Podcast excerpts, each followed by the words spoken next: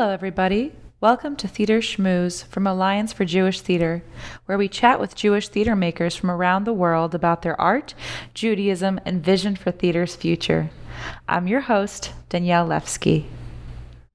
Today we'll be talking with Emily Mann, who is a playwright, director, screenwriter, and recovering artistic director, her words, not mine, based in Princeton, New Jersey. It's such an honor to have you as the first guest on our show, Emily. Oh, it's wonderful for, to be here. And I want to thank you, Danielle, for asking me. I'd love to start off with your most current show off Broadway, Gloria a Life. Audiences really get a wonderful introduction and history to Gloria Steinem's work as a journalist and activist. What was it like for you to work on a play about such an important historical figure like Gloria Steinem? Well, I actually worked with Gloria, so that's what the glory of working on Gloria Life was was that I got had the incredible privilege to uh, spend four years with Gloria Steinem. Um, and she was the one who asked me to write her life story. So I did a sort of stage autobiography or a stage biography. I wrote the biography for her. Originally, she was going to play herself her friends had sort of ganged up on her and said, you know, you really should do this and you should tell your story and it should be you. And people love it when you're, you know, out there with them. And she thought she could. But once we got this one woman uh, show done that I'd, you know, I'd, I'd um, written for her with her, um, we went into workshop at Lincoln Center and after we finished the reading for this very enthusiastic group of people who adored it and cheered and laughed and carried on. And, and it worked like gangbusters. She said, I never want to do that again. I'd rather kill myself than play myself. And she said, My uh, my admiration of actors has soared as my self-respect has plummeted. I can't do it. And I understood it. I always thought, how could she get to the place where she would be, you know, crying about her mother and her mother's death and have to act that every night or eight shows a week? I mean, it's just like, it, eh, no, I, I knew she couldn't do it. And the one anyone who was in that room that day felt very very lucky to have seen her do it once. But um, the event became more than just gloria's life. Um, once we got diane paulus involved and we decided we wanted to do it if she couldn't do it herself we didn't want to do just a standard one woman play one actor play. And so um, we brought in an ensemble um, uh, diverse ensembles that people would be playing, you know, the major other roles in her life. And once we realized that the roles that really had the most meat were women, it was Bella Abzug and um, uh, Dorothy Pitman Hughes and, and Flo Kennedy and um, Wilma Mankiller, the first uh, female uh, uh chief of the Cherokee Nation, who was her best friend, it was like, well, let's make this an all female, an all women uh, ensemble, which we did. So it was a multiracial, multi generational group of women working together, and we began to build um, this performance piece. And then because Gloria's whole consciousness got raised by understanding the difference between hierarchy as in a pyramid shape and the circle where everyone is linked and not ranked. Began to realize oh this has to be done in the round. And then i decided that the second act of the play should be a talking circle because the talking circle is where um, the big changes in a movement happen where the where the planning happens in movement where the truth gets told. And um, people thought we were crazy like how can you because we are going to be in a commercial off-broadway house and it's like you're going to rely our second act on what people have to say after your show. I said well it's not a regular talkback. Let's this is a talking circle. It's the rules are very, very different. It's not like, have you thought about changing, you know, your, you know, the the the, the beginning of the second act, or I didn't understand so and so. And no, it's the question to the audience is now that you have seen Gloria's story, does any of her story resonate with your story? And if so, what? People would get up and they would say, I've never told anyone before, but I had an abortion. Oh, I never told anyone before, but I was raped. I never told anyone before because my mother would have been so upset, but um, I I could not stay in the first job I got, which would you know taken me somewhere because you know the my boss tried to you know, tried to assault me and I couldn't go back to work. I just pretended to her that I went every day. And we heard these amazing stories of what women went through through all the different generations. And uh, the men would get up and they would say, I'm so sorry. I'm so sorry for all that I have done, that I've lived my life as if I were still in a male locker room. And I'm sorry to every woman that I have abused in this way. It was like, oh. So you know, it was just one of these great events. Um, and Gloria New York did the Talking Circle, you know, two or three. She led it uh, two or three uh, performances a week, and people just, I don't know, we were in the midst of Donald Trump. And so when we were in previews, um, uh, Kavanaugh was the Kavanaugh hearings were taking place, and then that he got away with it. People would come to the theater, and they would just the lights would go down, and you could hear people crying. You know, it was, it was and by the time they left, they were energized, and often the young people energized the older people who came in, saying, "We've been marching for so long, and we're just." tired. We're tired of it. And now we seem to be going backwards. And the young people get up, no, we're organizing and we're we're gonna we're not gonna stand for this and so those you know each generation was helping the other one was learning from the other about how to organize and other and then when they had gotten too tired the young people were saying let me give you a shot of adrenaline so at any rate it was one of the most gratifying experiences i've had in a very long time and and it's actually playing now during the pandemic in Tucson, Arizona. This fabulous theater, theater um, called Invisible Theater that's run by a Jewish um, uh, activist, feminist, uh, who's in her 50th year as artistic director, named Suze Claassen. I was reading one of the reviews of Gloria, and there was a guest that noted in the talkback that she had a lot of hope because the fight for equitable rights for women used to be so much worse and that it was getting better. And that reminded me of the story that you once shared with the New York Times about the moment your undergraduate advisor told you that you're quite talented, but women can't direct and write professionally. You should really consider going into children's theater. And your amazing response that was, well, yeah, you just watch me. I just I read that, I thought about it, and for me it's just such a wonderful representation of the fight against low odds, just how Gloria wrote about and always um, pushed forward in her own activism. So I wanted to ask you, in being the playwright of Gloria, what does the fight look like for you today following the George Floyd protests, the Black Lives Matter movement, and the recent transition of the American presidency? What's what's our fight today? I'm I'm feeling extremely hopeful with Joe Biden, Jill Biden, Doug Emhoff, and Kamala Harris.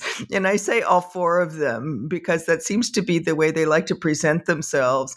And there are so many firsts here and wonderful things here, um, as well as some just sanity and stability in a way that uh, I realize um, that we've been without on such a deep level. I mean, I, I think we're a traumatized country, or at least half of the country is traumatized. It feels as if we've had an abusive parent or something where we're um, jumpy and distrustful and scared and angry and you know all all these things and now it seems as if there's someone who wants to look towards a more just country um, to go to the ideals of women's equality, racial equality, immigrant equality, all these things that I was brought up to believe were the basis of what made America truly great. Um, he believes in it and he lives it. Uh, he seems to be aware that the white working class has been left behind, and we're paying a heavy price for that. I think there's a lot of work to do.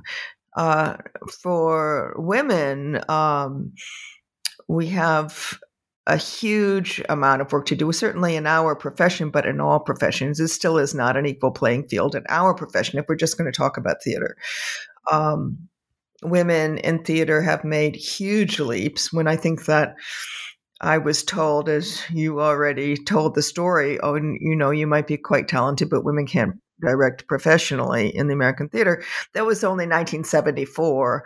And then by the 80s, when I was usually the first woman to direct on any main stage in the country I directed on, that is no longer the case. Now, it's still not um, 50 50, but it's better. It's not a sort of surprise when a woman is directing a play. Uh, it's a surprise still somewhat on Broadway. It's a surprise still somewhat in film. Right? Getting better, both places. They're still sort of, they're in double digits rather than single di- digits now in terms of percentages of women. Um, so there's a long way to go there. And then, of course, for people of color, um, th- that's a long slog as well. Um, and I think what I'm getting happy about is so many of my colleagues of color are remembering finally that um, it's not just race; it's it's also gender.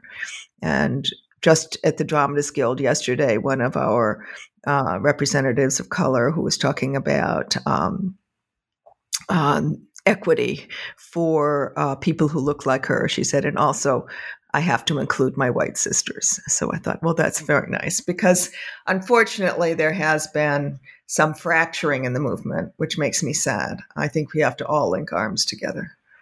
And as you know, in some of the, um, there's some anti Semitism that has to be fought uh, within some of the women's um, organizations. That breaks my heart, but I've been through it before.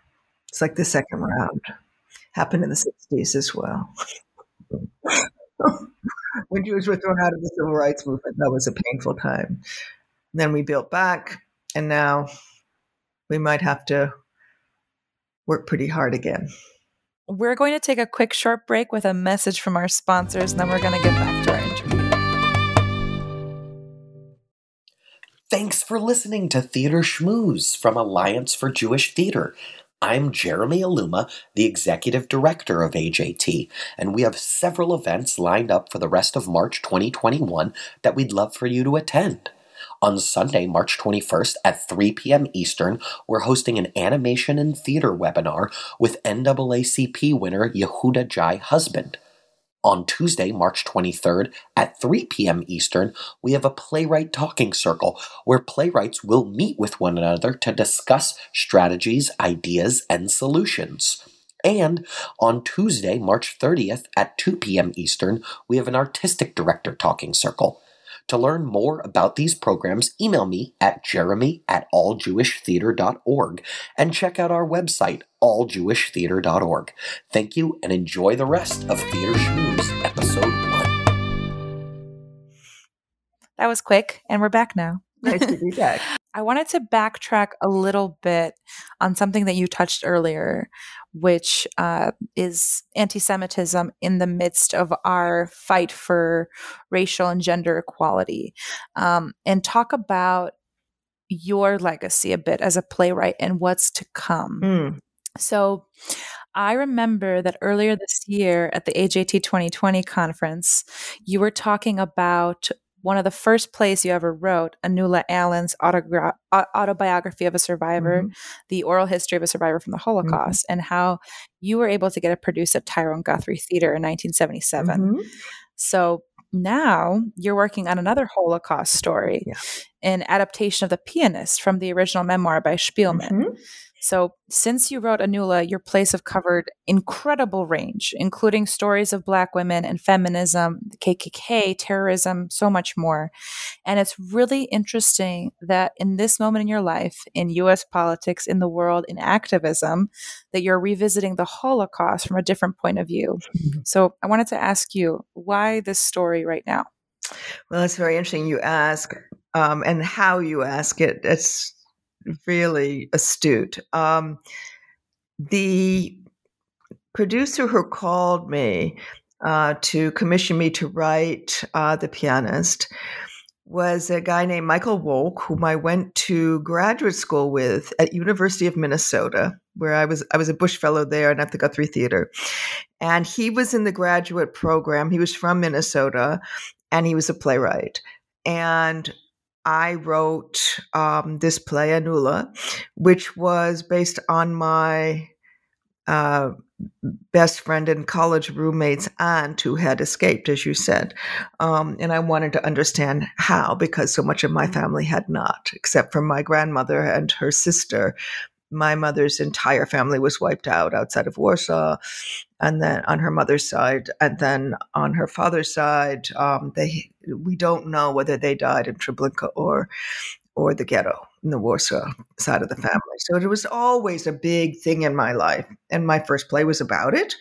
Um, so he called me like three years ago and said, I don't know if you remember me, but of course, when you're young, everyone imprints. Of course, I remembered him. I hadn't thought about him in, you know, a few decades, but I said, How are you? And he said, I'm calling you because I have with my uh, producing partners the stage rights to Andreas Szpilman's um, memoir, The Pianist.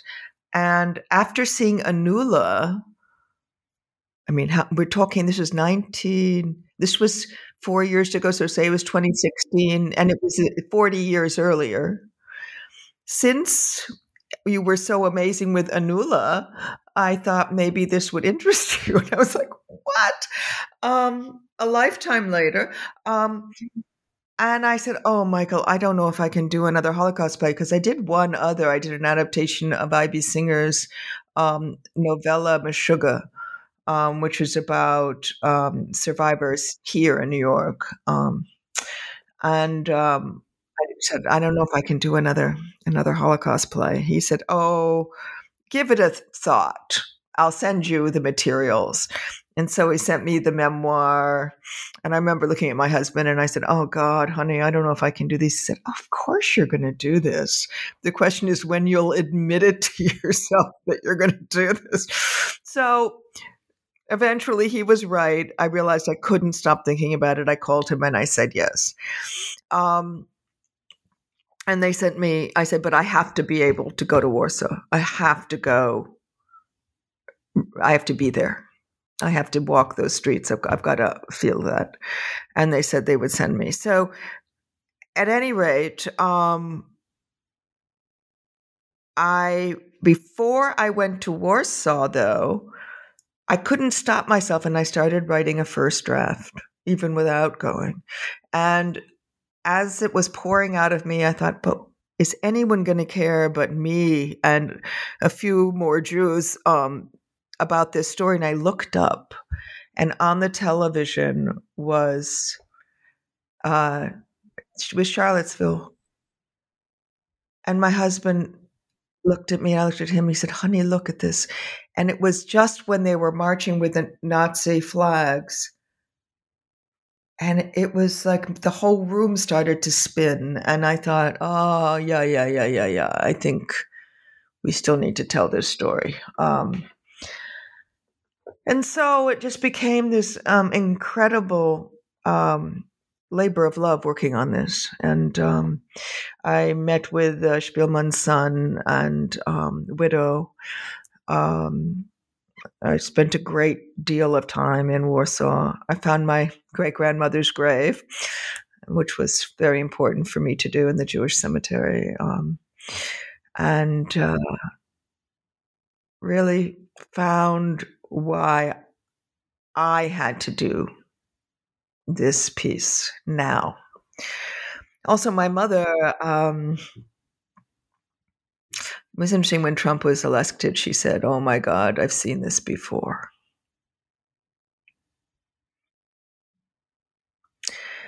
And I knew it. She knew.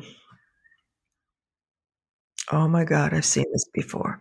So it just seemed also as I was working on it, um, and we've been seeing, you know, the rise of um, hate crimes um, and mass murders of Jews, even in this country again, and anti Semitic comments that are quite allowed again and shocking. Um, that there may be a generation or two that doesn't even know the story.